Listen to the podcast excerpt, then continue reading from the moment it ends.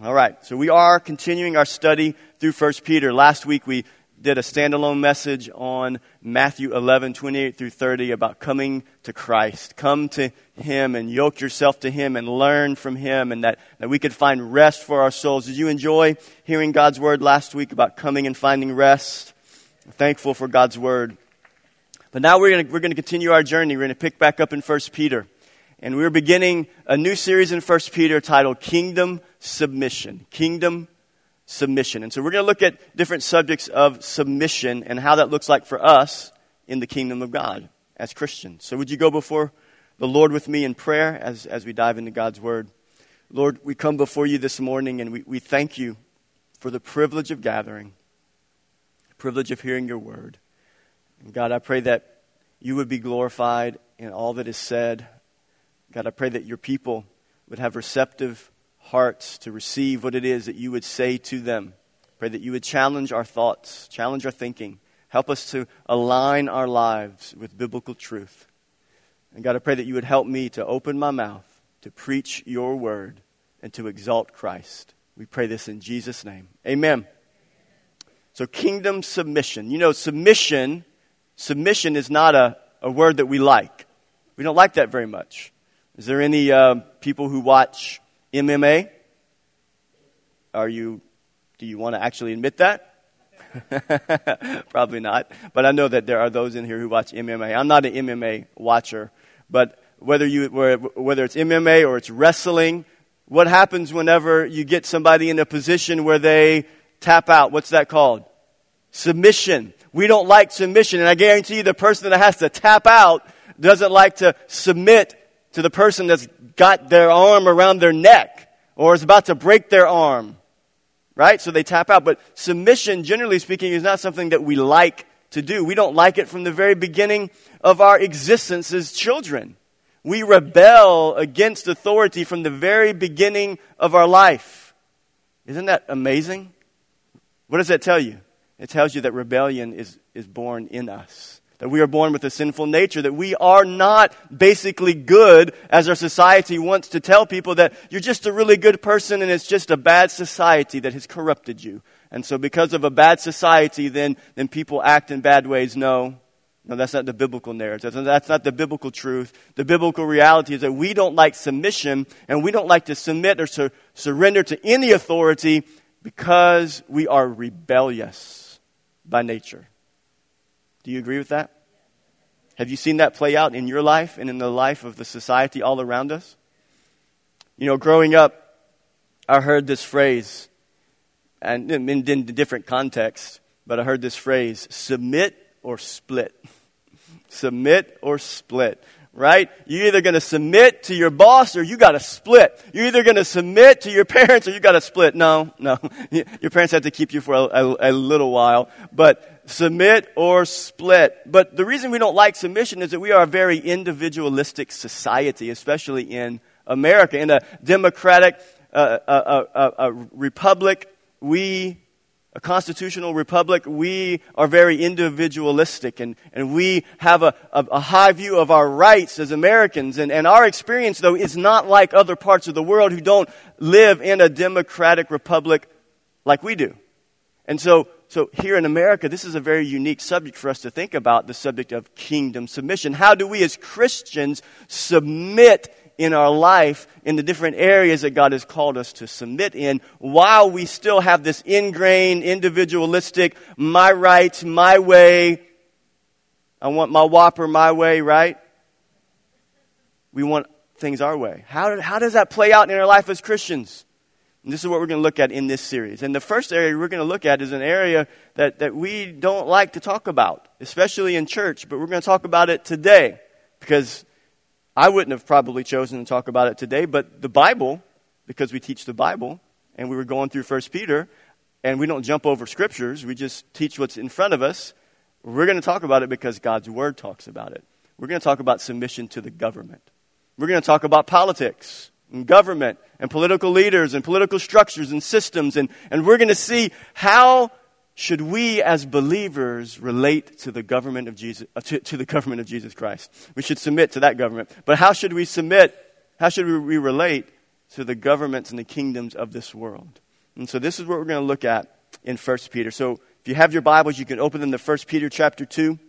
We're going to start in verse 13. This is what the word of the Lord says to us today. Be subject for the Lord's sake to every human institution, whether it be to the emperor as supreme or to governors as sent by him to punish those who do evil and to praise those who do good. For this is the will of God, that by doing good you should put to silence the ignorance of foolish people. Live as people who are free, not using your freedom as a cover up for evil, but living as servants of God. Honor everyone, love the brotherhood, fear God, and honor the emperor. Really, some very challenging scriptures here for us to, to take our American experience and look at this text. And we're going to look at, we're going to look at the experience of those who are writing this, but then we, we are responsible to look at how this relates to our experience. Because our experience is a little different than what their experience was. And we're going to kind of unpack that. But in, in this section of 1 Peter, on the subject of, of, of the Christian and the government, which is the title of the message, very creative title, The Christian and the Government. We're going to look at three implications that result from the believer's responsibility to submit to governing authorities. Three implications from this text. What should a Christian's relationship look like with the government? The first one that I want to f- focus on this morning is that a Christian does not give ultimate allegiance to a political party a Christian does not give ultimate allegiance to a political party. And everybody says, that was not all, uh, that's not all of you. I got some convincing to do here. It's very, it's very important to, uh, to understand this, that, that we don't give ultimate allegiance to, to a political party. We're Christians. Now look, look back at the, at the text, and, and, and this is the filter I want us to, to look at. It says, uh, the, the first verse there, the first half of verse 13. Be subject, be submitted, uh, submit to, be subject for the what? For the Lord's sake. For the Lord's sake. For the Lord's sake is the filter for this entire text. Actually, for, this, for the Lord's sake is the filter of our entire life as Christians. For the Lord's sake for his sake. It is the, for the Lord's sake is the foundational reality for everything we walk through today in our life, and, and in particular in this text. And so it's important that we realize that we don't live our life for a political party. We live our life for Christ, for the Lord's sake. We live for Him. When we think about the relationship between believers and the, and the governing authorities or the government, we must first establish and remember where's our citizenship? Where's our citizenship? Are we Americans first or are we Christians first? Are we Republicans first or Democrats first or are we Christians first? What are we? We're Christians. Philippians 3 says this, For many of whom I have often told you and now tell you even with tears, walk, listen, this is so good. Listen to this. Walk as enemies of the cross of Christ. Their end is destruction. Their God is their belly. Their glory is in their shame with minds set on what? Those who have minds set. What that means is allegiance and devotion. If you have allegiance and devotion to earthly things, the text says there in Philippians 3, you are an enemy of the cross of Christ. But what's the parallel? But our as believers, but our citizenship is in Washington, D.C. Our citizenship is in Houma, Louisiana. No, our citizenship is in heaven, and from it we await a Savior, the Lord Jesus Christ. This is the foundational reality of our life as Christians that we are strangers and aliens. What did we learn in the, in, in the first chapter of 1 Peter? That we are strangers, that we are exiles. That was the first series that we went through in 1 Peter called Exiled in Hope. That we live as exiles, that we live for the Lord's sake. We live for Him and Him alone. He is our first allegiance, our first priority. Where we place our greatest allegiance reveals where we place our trust. Isn't that so true? Where we place our greatest allegiance shows us, as people, where we place our greatest trust. Our life as Christians should not be lived for a greater, should, should be lived, our life as Christians should be lived for a greater reality than the workings of human political institutions.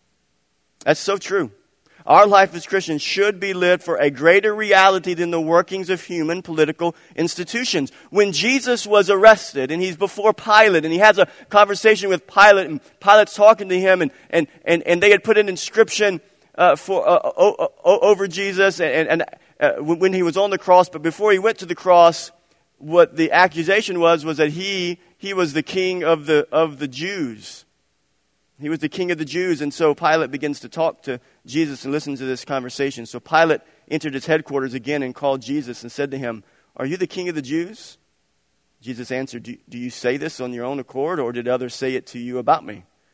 Pilate answers, I am a Jew. Your own nation and the chief priests have delivered you over to me. What have you done? Jesus answered, My kingdom is not of this world. If my kingdom were of this world, my servants would have been fighting that I might not be delivered over to the Jews. But my kingdom is not of this world. As Christians, our relationship to the government is, is should be seen through the filter that if Jesus is our Lord, that we are citizens of his kingdom and his kingdom is not of this world. A political party or, or, or, or a politician may stand for a biblical cause. Listen, and that is so true. A politician or a political party may stand for a biblical cause. Inasmuch as that is a reality, it is good to encourage those biblical causes through political means, faulty and as broken as the systems might be. But always with the foundational perspective that our Lord Jesus is King, and that we do not place our trust in flawed political leaders to accomplish what can only be accomplished through the power of the gospel and the Holy Spirit's work. That's a mouthful. Did you, did you hear that? God can use politicians and political systems. God can use those to bring good into a society, and there can be biblical causes that we will get behind when we get behind a, a certain politician. But, but we must always have the perspective that Jesus is king and that the ultimate trust is not in a political leader or a party, a political party, to accomplish what can only be accomplished through the gospel of Jesus Christ and the Holy Spirit's power. That should be the foundational lens with which we look at government and politics and politicians, that we live for the Lord's sake. We are citizens of a heavenly kingdom. Do you remember? You remember whenever the nation of Israel was in Babylonian exile? When you go through Scripture, you see the narrative of how they are judged by God and they are taken captive into Babylon. But then they, they get let go, and there's a portion of them that get to go back to Jerusalem, but Jerusalem is decimated, and, and the city is decimated, and the, and the temple is in ruins. And so the children of God go there, and, and there's, there's, a, there's a, a big desire to see the walls rebuilt and see the temple rebuilt. And you, you see that unfold in the book of Ezra.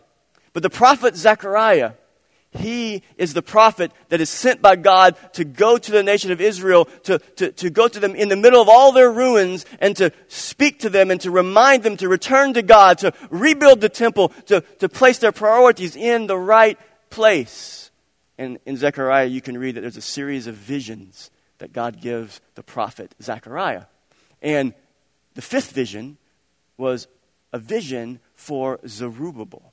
Zerubbabel was a political leader. Zerubbabel was a, a politician, a civic leader, a spiritual leader as well, who God was going to use to rebuild the temple in Jerusalem. So I want you just to think about this. Zerubbabel was a politician. Let's, let's, let's listen, listen to the to the vision and the words from the Lord, from Zechariah to Zerubbabel, and what he has to say.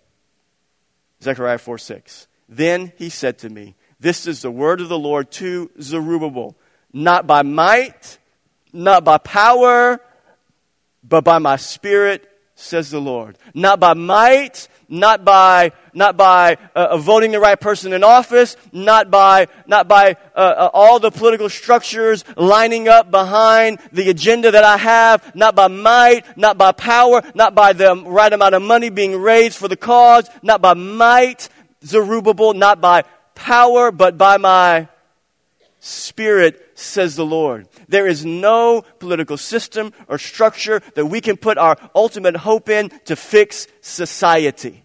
Do you understand that? God was teaching this to Zerubbabel. He was telling him, look, it is a good thing that you should rebuild the temple. It is a good thing that the city should be rebuilt. But you must remember that, if, that, that you cannot do any good in this earth apart from my power. Apart from my power.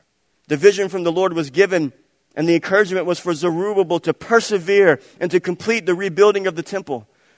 And it was to assure him of divine in, enablement, to remind him that God's purposes in the earth are not contingent upon human power or institutions. The Lord of hosts says, It is by my power. It is by my power. So, what is the believer's relationship to government and political structures? For the Lord's sake. That's our relationship that our allegiance first goes to God, not to the Republican Party, not to the Democratic Party. Our allegiance goes first to God because our allegiance goes to the one who has the power to actually fix our world. And how does God fix our world? He fixes our world. We are not into fixing broken systems as Christians, we're into fixing broken hearts. And how does God fix our society? How does God bring healing into institutions and structures? He fixes it by fixing the brokenness of the human heart. And as believers in Jesus Christ, we must not place our hope in political systems and structures and politicians to get that done. That's our responsibility. Did you know that? It's our job to speak to the issues of our day. It's our job to speak to racism. It's our job to speak to injustice. It's our job to speak to the plight of the orphan and the widow. It's our job to speak to the issues of our day and bring a biblical solution to those issues. Do you believe that? Is it, the, is it Washington's job? No. We are the city on a hill. We are the shining light. We are the ones who hold the truth of God's word high, the only truth that can solve the destruction that's been caused by sin. Do you see it here today in our world? Look all around your world. Look all around the world that you live in. Look at the look at what sin has caused in our world. Look at the, the, the division, the pain. Look at the murder. Look at the, the mass shootings that we see almost every day. Look at what's going on in our world. Can man fix that? No, not should man try to fix it? Yes, man should try to fix it. But the ultimate, the ultimate answer the foundational answer and the foundational reality is that the gospel of Jesus Christ is the only solution to the brokenness that we find ourselves in as humanity. And so, because of that, as Christians, we don't place our ultimate allegiance in a political party. Amen? For the Lord's sake. politics, politicians, and government can accomplish good things for society. God can use those structures for our good and His glory, but our allegiance and our trust is with Christ alone. Amen. The next thing that we're going to look at here today is that a Christian is not an insurrectionist or an evildoer. Okay? What are we? The text says it, 1 Peter 2. Be subject. Be submissive. Be subject. We're not insurrectionists. We don't overthrow government when we don't like what they do. We don't riot in the streets and burn down buildings as Christians. That's not what we do. We don't storm capitals. That's not what we do. We are subjected. We have a submissive attitude to the authorities that God has given us. Look what the text says Be subject, for the Lord's sake, to every human institution, whether it be to the emperor supreme or to governors as sent by him to punish those who do good and to praise those who do to, to, to punish those who do evil and praise those who do good. So we are not insurrectionists or evildoers. We don't overthrow government. We submit to the authorities that God has given us. I was on a Zoom call. Are you guys awake? Are you guys pay, paying attention? I think, I think you are. I think I got your attention today, huh? Let me take a drink of water. I don't ever do this, but I feel like I'm getting a little dry.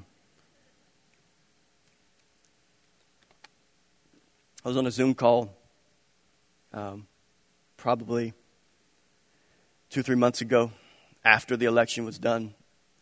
And it was, I was the guest speaker in the Zoom call, so there's probably about 30 pastors that were on the Zoom call, and these pastors are from all over the United States.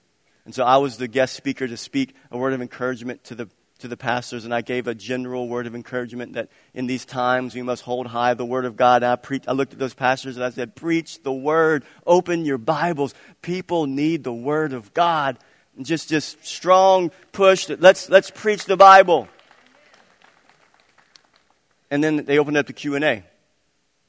First question. First question. The guy is about my age. He says, I got a question for you. You remember all those prophets that were speaking pre election about Donald Trump? Do you remember those? We all said, Yeah, yeah. And you know what they said? They said that Trump was going to win. Thus saith the Lord, Donald Trump will be reelected. And so this guy figured he'd ask me to answer that. I'm thinking, I didn't talk about prophecy and I didn't talk about Donald Trump. I, I talked about preaching the Bible. And so he asked me, he said, so, so what do we do with that? How do we respond? So as he's talking, he, I, I, as soon as I got the gist of his question, then I just start saying, Lord, I need your help. I need your help. So, so I look at those brothers, and, and this is what I said really main, mainly two things. So, well, the first thing that it does is this, is it should cause all of you and all of us to really think twice before we say, thus saith the Lord. It should cause us to really think twice before we listen to others who say, Thus saith the Lord. Because the reality is that those men were wrong. They were wrong. Even some of them came back after Biden won. Some of them even came back and said, Trump's still going to get in. They were false prophets. It should cause us to think where are we placing our trust as believers in Jesus Christ? Are we placing it in the, the YouTube prophet? Are we placing it in the Word of God? That's what it should cause us to do. Secondly, it should cause us to realize that God had a different plan than Donald Trump.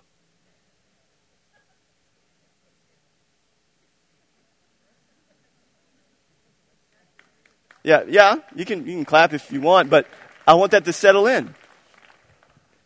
Because here's the foundation of what we're talking about. We're talking about submission to government. And if we believe what Scripture says, which is that God is the foundation of all authority and power, it comes from Him. He sets kings up, He puts kings in. And so we can believe that Donald Trump was God's man. But if God didn't want Donald Trump in office, he was not going to be in office. I thought about whether I was going to say this or not, but I'm, I'm going to say it because it's true. Joe Biden is God's man. Now, you can disagree with the policies of God's man in office, but if God has placed him in that office, he is who God wants in that office. Cannot God put anyone he wants and allow anyone he wants into, into leadership, into authority? I, I, I told Pastor Clyde when we prayed pre service, I said, I'm going to be an equal opportunity offender today. so I've, thank you for going on this journey with me. But okay, so, so I wanted to use as, as an example that we are to submit because God's placed people in authority. But I want us to think now to the context of the first century readers who are reading this letter. Okay? Peter's writing to Christians who are living not in a democratic constitutional republic. They're living in a dictatorship. Nero is emperor, not president. Peter is in essence saying Nero's God's man. And you got to submit to the governing authorities. Christians, Rome, that are living in Rome, that are dispersed all around the Roman Empire because of persecution. Christians who their brothers and sisters are, are being burnt and set on fire and used as lanterns for Nero's palace. Christians, be subject to the governing authorities and to the emperor as supreme. And he ends this exhortation with saying, Honor everyone and honor the emperor. You see, what we do is we look at that through the lens of our democratic republic, our democratic constitutional republic. But we don't have an emperor. We don't live under Nero, brothers and sisters. Joe Biden is not Nero. Do you know that? He's not Nero. He's not an emperor. And so we have to see these things correctly and think about what that was like for them to read that letter. Think about what that was like. Do you think that some of them wanted to rise up and to fight back? He's saying, this is what Peter is saying to them. He says, You cannot be charged as being an, an evildoer. We're not insurrectionists, we're not evildoers. You know what's interesting about the fact that Peter is writing this? Peter is telling them to be subject to the governing authorities and to not be an evildoer. But do you remember what Peter did when Jesus got arrested? The governing authorities came and arrested his Lord. Look at the text, Matthew 26. Jesus said to him, Friend, do what you came to do, speaking to Judas. Then they came up and laid hands on Jesus and seized him. And behold, one of those who were with Jesus stretched out his hand and drew his sword and struck the servant of the high priest and cut off his ear. Now, I'm here to tell you, Peter was not hunting for ears that day. He was not ear hunting, he was head hunting. He was trying to stop these people. What did Jesus say? Uh, my servants would fight for me, right? Peter was fighting for his Lord. What did Jesus say? Put your sword back into its place. For all who take the sword will perish by the sword. Do you think that I cannot appeal to my Father and he will at once send me more than 12 legions of angels? What was Peter, what was Jesus saying to Peter? He was saying this Put your sword away. This is not what we do. We do not fight with physical force to establish the kingdom of God nor do we fight with physical force to overthrow kingdoms of this world. That's what Jesus was telling Peter. We don't fight with physical force to establish the kingdom of God, and we don't fight with physical force to overthrow the kingdoms of this world. That's not what we do as Christians. And I, I believe that the reason Peter was writing this to the Christians in first century Rome was that there were other people like him. There were some Peters that would have read this letter we would be Peters. How many of us would be like that if we were living in that reality? I, look, I know, I know. Some of you have guns right now. Right now. I know. I, I don't know who you are, but you got them. And there's nothing wrong with defending your family and protecting your family. Don't hear what I'm not saying. There's nothing wrong with that.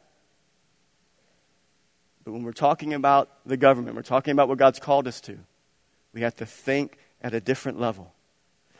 Jesus' message and, and Peter's message was also what Paul spoke. Look at 2 Corinthians 10. For though we live in the world, we do not wage war as the world does. The weapons we fight with are not the weapons of the world. On the contrary, they, they have divine power to demolish strongholds. We demolish arguments and every pretension that sets itself up against the knowledge of God, and we take captive every thought to make it obedient to Christ. Our battle as believers is not with politicians and policies and governments. Our battle as believers is a worldview battle. Do you hear me? It's a worldview battle. Because our hope does not rest in what governments and leaders do or don't do. We don't fight over their power. Our fight is a fight for the hearts and the souls of those who are under the tyranny of the evil one. I want to say that again. Listen to that again. Because our hope does not rest in what governments and leaders do or don't do, we don't fight over their power.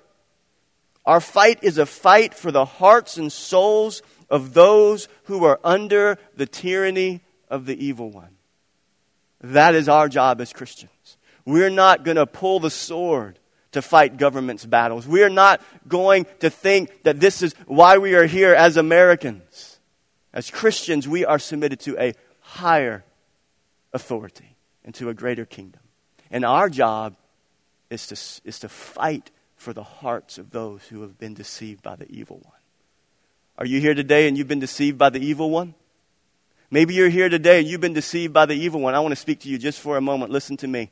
If you've been deceived by the evil one, your deception is, is that you don't need a savior. The deception that you're under is that the, the things of this world are, are, are going to fulfill the desires of your heart to the depth of who you are. You're under the tyranny of the evil one, and you are pursuing things that ultimately will not satisfy. No amount of money, no amount of power. You, you could have the greatest job, you could have the greatest relationships, but if you are apart from Christ, none of that matters in eternity.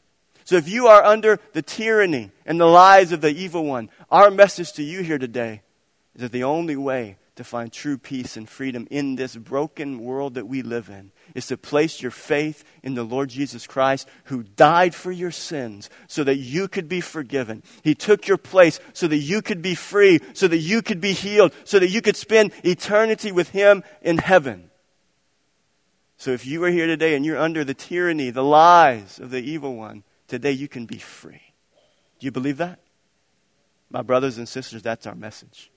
That is our message. That's why we're here. Look back at the text. It says that it says that these authorities have been sent by him to punish those who do evil and to praise those who do good. So we're not insurrectionists. We don't rebel against the authority. We don't fight back with physical force. We stay on message. We stay on point. We preach the gospel of Jesus Christ to a, a sin sick world.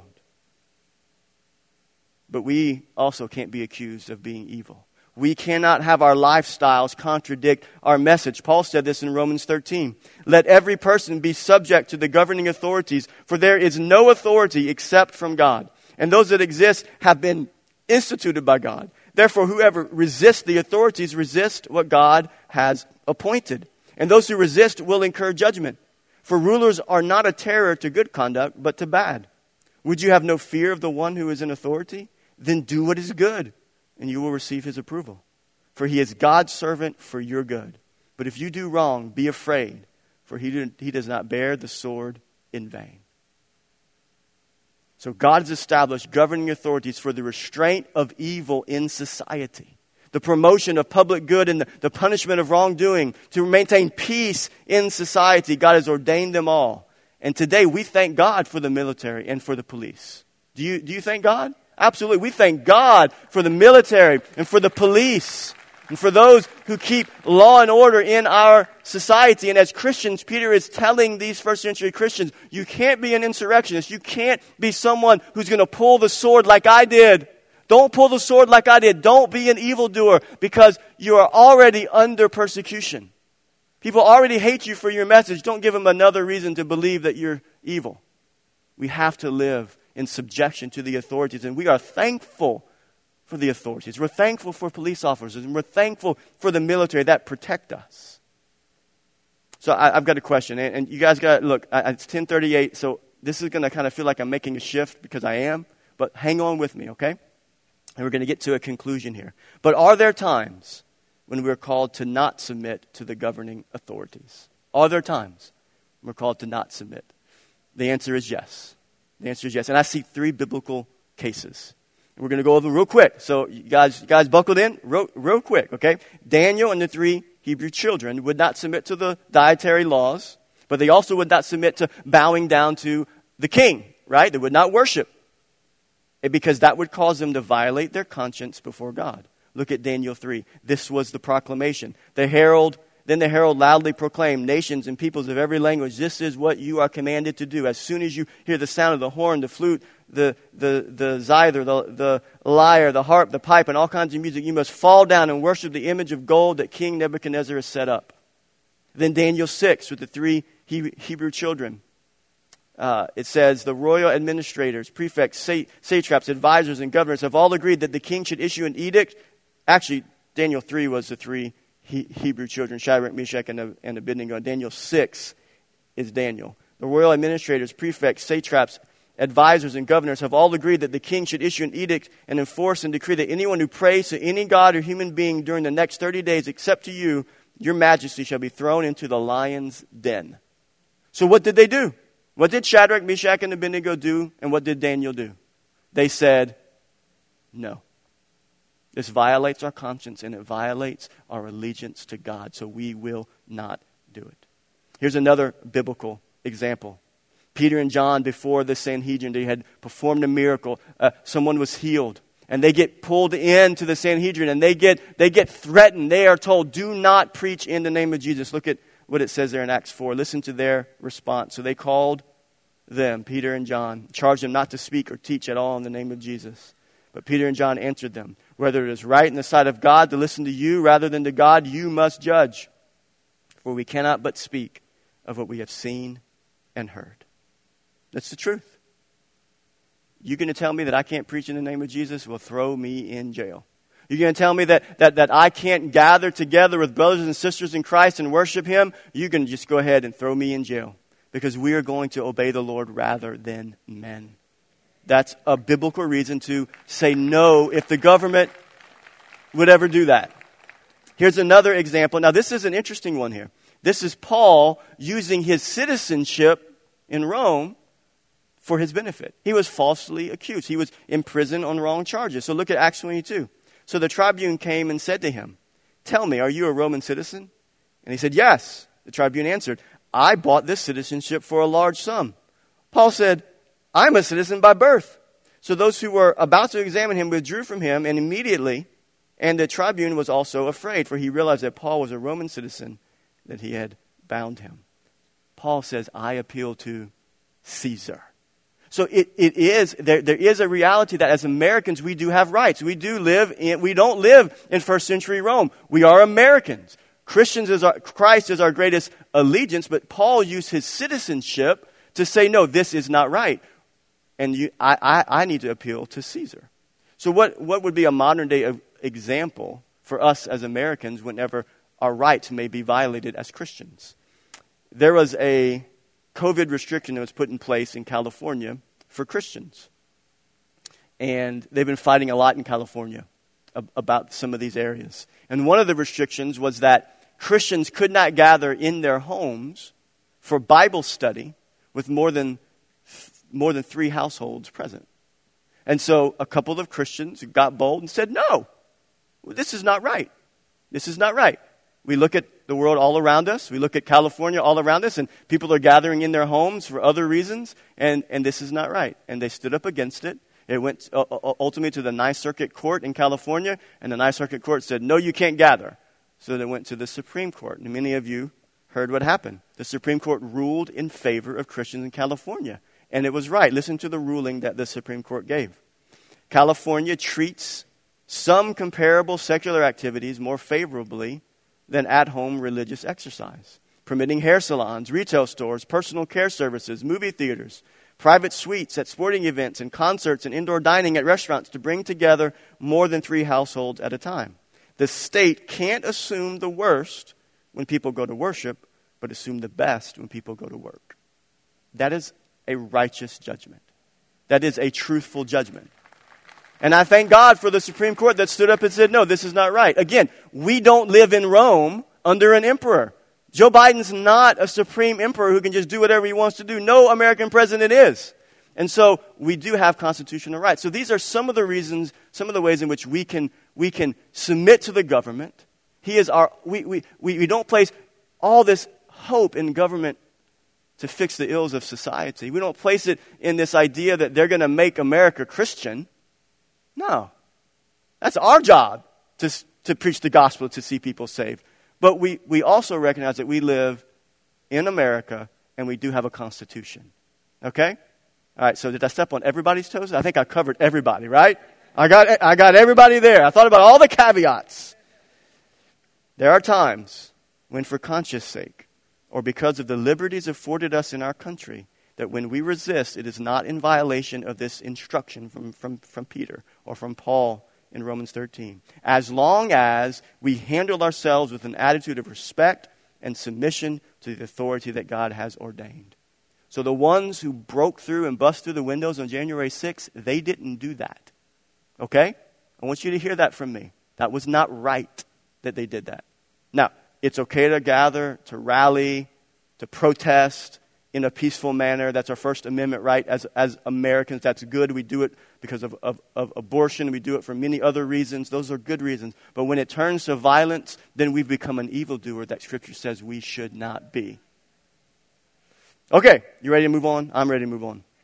Okay, we're going to conclude here. Here's the third thing a Christian, how a Christian relates to the government. But this is really not the government, this is everyone. This is a great conclusion from Peter. Look back at the text. Honor everyone, love the brotherhood, fear God, honor the emperor. Honor everyone, love the brotherhood, fear God, honor the emperor. So the third thing here this morning is that a Christian honors everyone and fears the Lord. A Christian honors everyone and fears the Lord. Peter ends this section about submission to the governing authorities with some powerful imperatives. That if these, these imperatives are applied to our lives, it will transform how we view authority, but it will also transform all of our relationships. Honor everyone and fear the Lord. What is it that we do when we honor someone? When I honor you or you honor me, what is it that we're doing? We're esteeming them above ourselves. Can't, couldn't we use that in our world today? Couldn't we use it in the church? Couldn't we use it in the world that I would esteem you higher than I esteem myself? I'm guilty of that as much as all of you in here have been guilty of that at times in your life, where I, I look at my opinion and I think my opinion is the greatest opinion. The way I see the world is the greatest view. And if we're not careful in the way in which we communicate to each other and relate to each other, we can communicate dishonor to those that we should be communicating honor to, which is everyone. We should honor everyone. We, we live in a time where honor for each other is greatly lacking. Lawlessness and rebellion, hateful and sinful behavior towards people. And it all stems from an improper view of those around us. Why do we dishonor people that we don't like or that are different than, than us? Why do we dishonor people? It's because we don't have a right view of who they are in God's sight. How does God see them? Look at what the scripture says. Genesis 1:27. So God created man in his own image. In the image of God he created him male and female he created them. Every human being is made in the image of God and worthy of honor and respect. Do you believe that?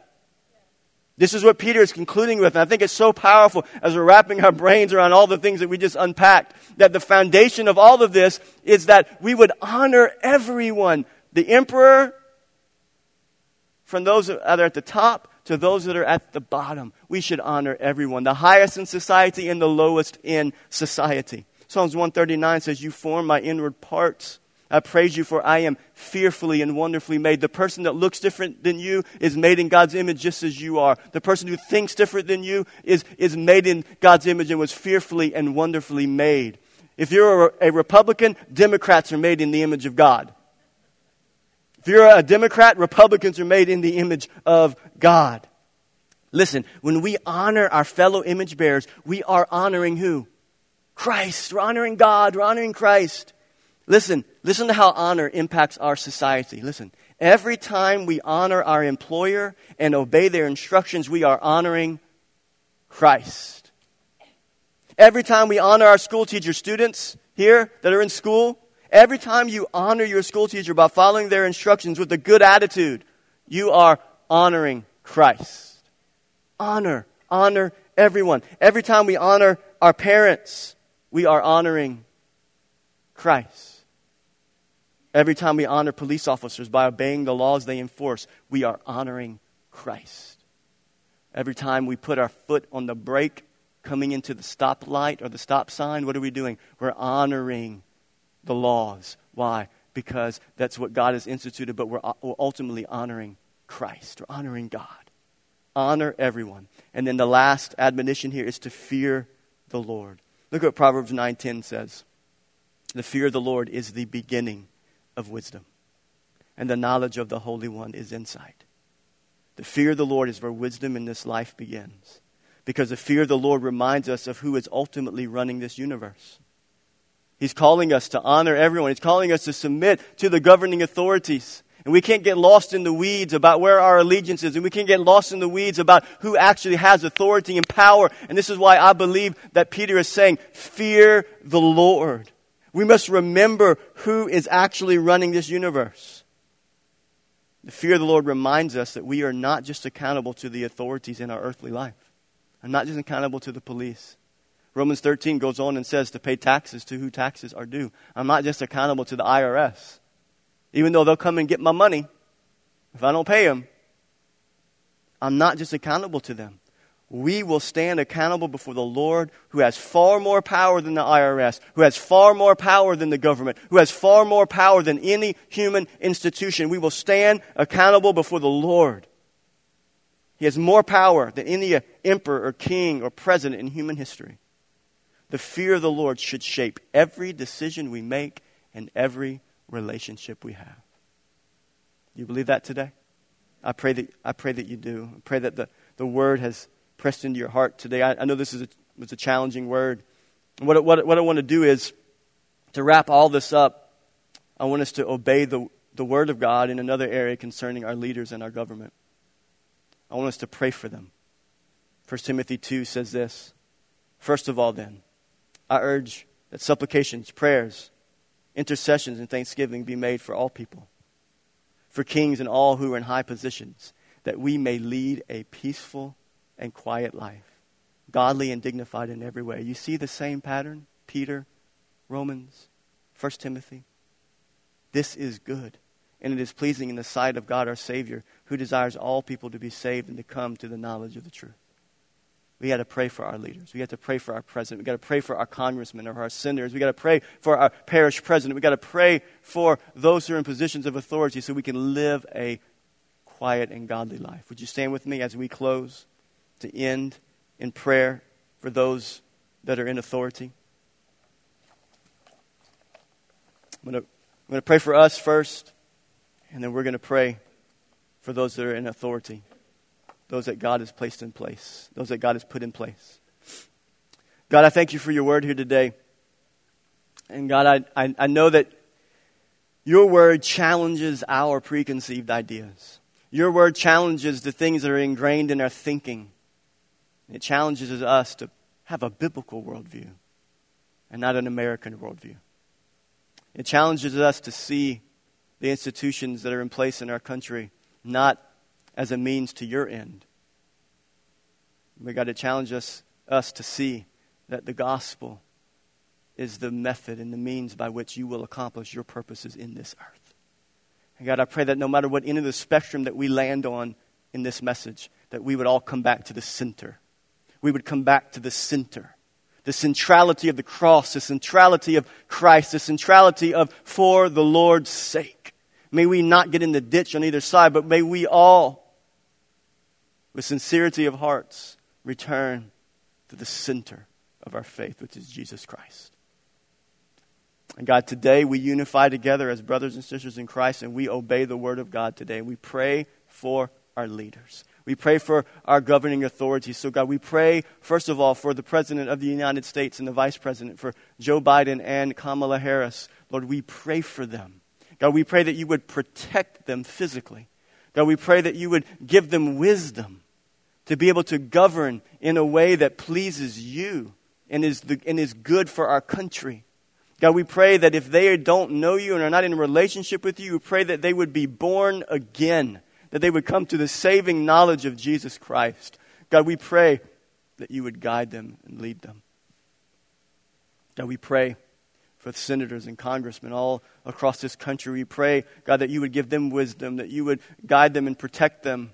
God, we thank you for the freedoms we have in our country, that we do live in a, in a constitutional republic. Lord, we thank you for that. God, you could have placed us anywhere, but you've placed us here, and we are thankful for where you have placed us. And we pray that our governing institutions would be right and would be whole and would be just and would honor people as we are called to honor people. And God, we pray for our parish president. We pray for all of our leaders here locally. Pray that you would protect them and guide them. God, we pray for our governor, for John Bel Edwards. We pray that you would protect him. God, I do thank you for a governor that, that does honor you, that called a three day fast in the middle of prayer and fasting in the middle of this pandemic. I thank you for that, Lord. Thank you that, for that in his life. I pray that you would touch his life and strengthen him, give him wisdom. Lord, I pray for spiritual leaders. I pray for Christian pastors and leaders in churches. I pray that you would give us all courage to, to, to maintain a focus on the centrality of Christ in all things. That we would not get off the mark, but that we would focus on you and the message of Christ. We pray this in Jesus' name. Amen. Amen. I love you. I'll see you next week.